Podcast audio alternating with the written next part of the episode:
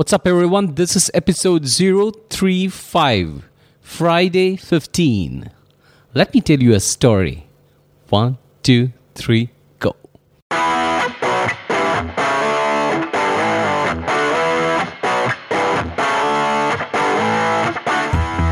Welcome to the Design Your Thinking podcast, a show where we think, learn, and explore the product mindset so you can design better products every day. And now, your host, Karthik.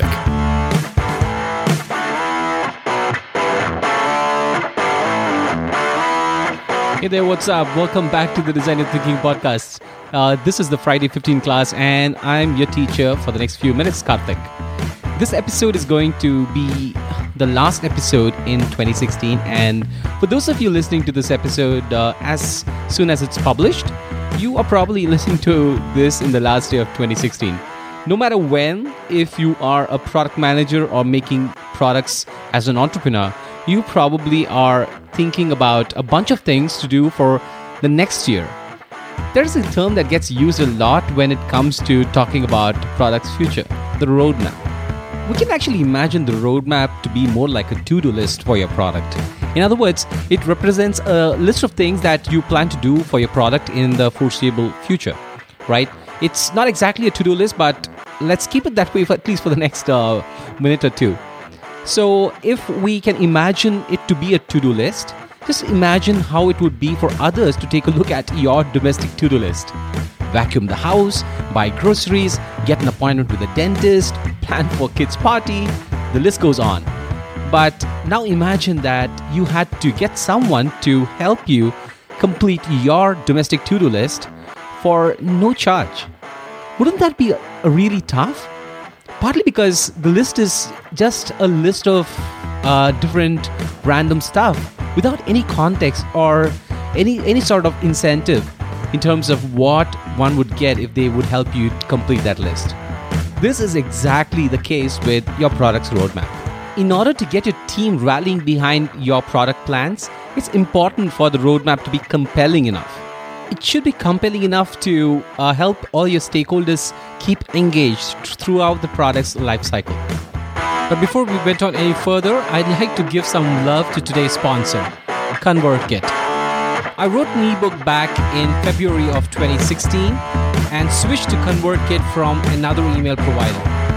Having hosted my ebook in Gumroad, I found ConvertKit's integration with Gumroad, the autoresponders and sequences, automation triggers so very helpful in segmenting my audience and also growing my audience from literally zero to over a thousand in less than four months. ConvertKit's integration with Zapier and the extended integration with tools like UserVoice, Trello, Asana, and many other products, project and customer feedback apps makes it the best tool for product managers and makers. Go to designyourthinking.com slash ConvertKit to sign up for ConvertKit and you get the first month free for being a Design Your Thinking podcast listener. Start to engage with your users and customers like never before. Speaking of life cycle, products like human beings have a life cycle and are driven by a purpose. Products are built to carry out a mission that is aligned to a company's vision.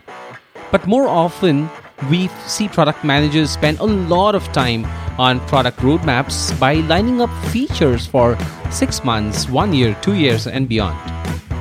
How useful are these roadmaps going to be given that the markets are going to change, customers' needs are going to change, and sometimes the product's position in the life cycle itself could change? The product roadmap is a story and you would be better off focusing on the story of your product um, than just a bunch of features lined across a bunch of time timelines.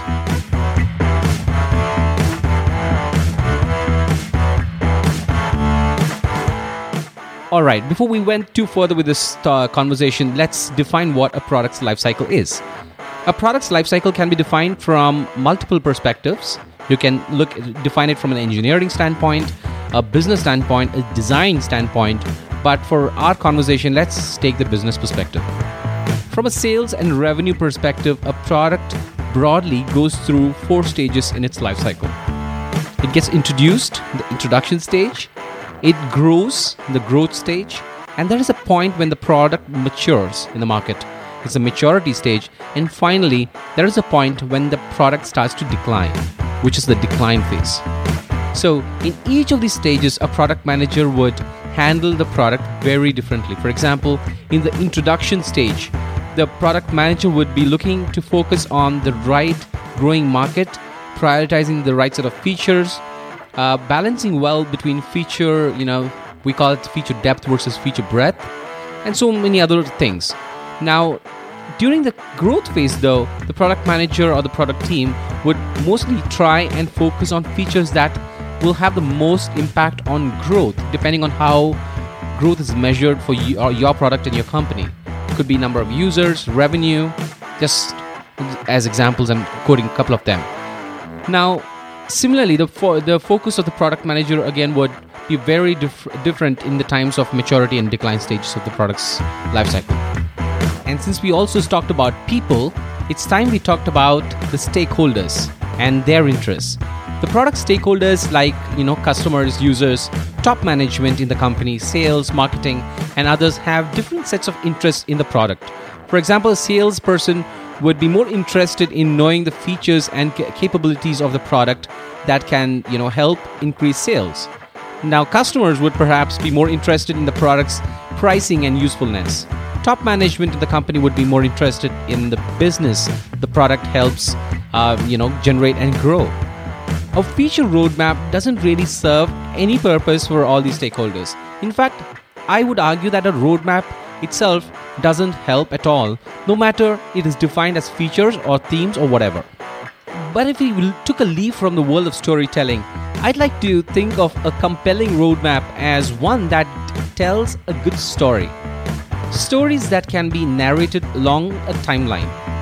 This way, a product roadmap can be replaced by a product story yeah, it's like uh, indeed storytelling exercise, right? Because features mean nothing uh, to even your customers, but they do care about how your product is going to help them. Telling your product story starts with knowing your company's purpose and vision. What mission is your company on? Every time you make a presentation to your management, the board, your engineers, or your customers, tell them your product's story narrate to them everything that happened to the product since they heard your story last. What you did, what how, how did it impact? Who did it impact? What were the struggles you went through? What are the successes you saw?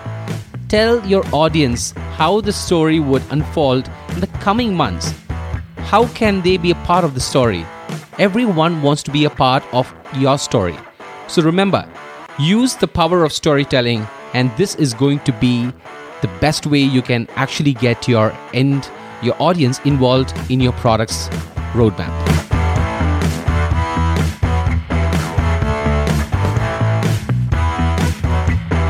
You can tell your product story in multiple ways but here are some ways that i can help you to get started.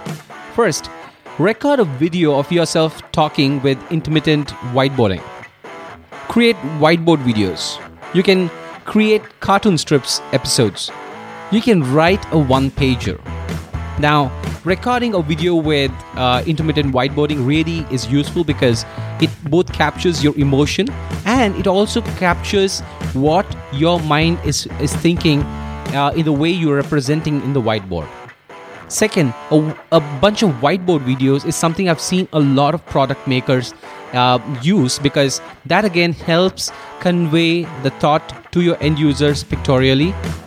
And there are a lot of software available today to actually go and you know do these whiteboard videos. You don't really need to do it do them yourselves on a, on a whiteboard uh, using cartoon strips is a great way of doing it.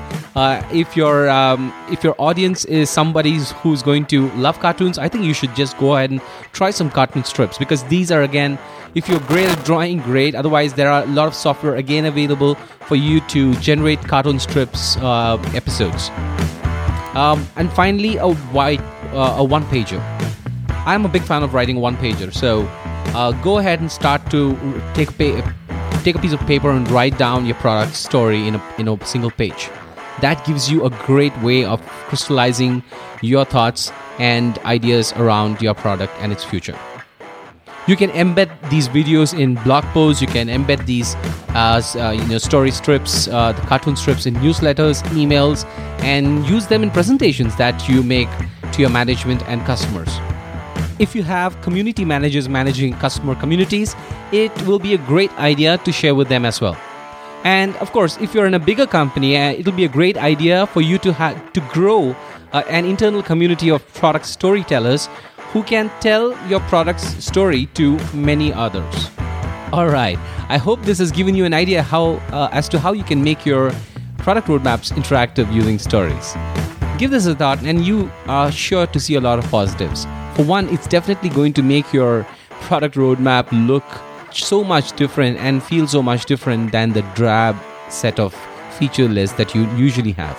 And of course, the big thing that I see is you get your stakeholders so emotionally involved with your product's journey. And of course, because of this emotional involvement, you are going to see that people are going to communicate with you more effectively and get more involved with the uh, shortcomings of your product and also give you feedback more effectively.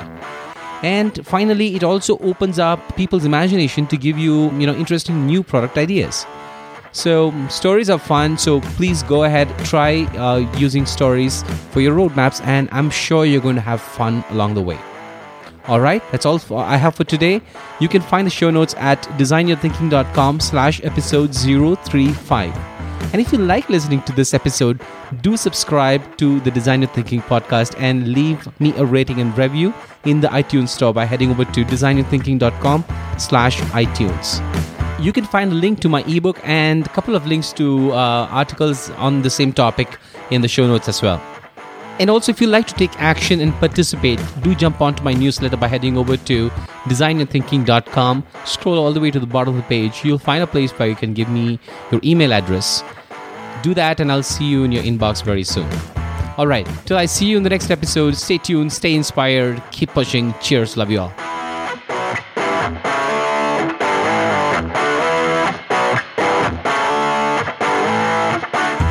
Thanks for listening to the Design Your Thinking podcast. Subscribe to our newsletter at www.designyourthinking.com.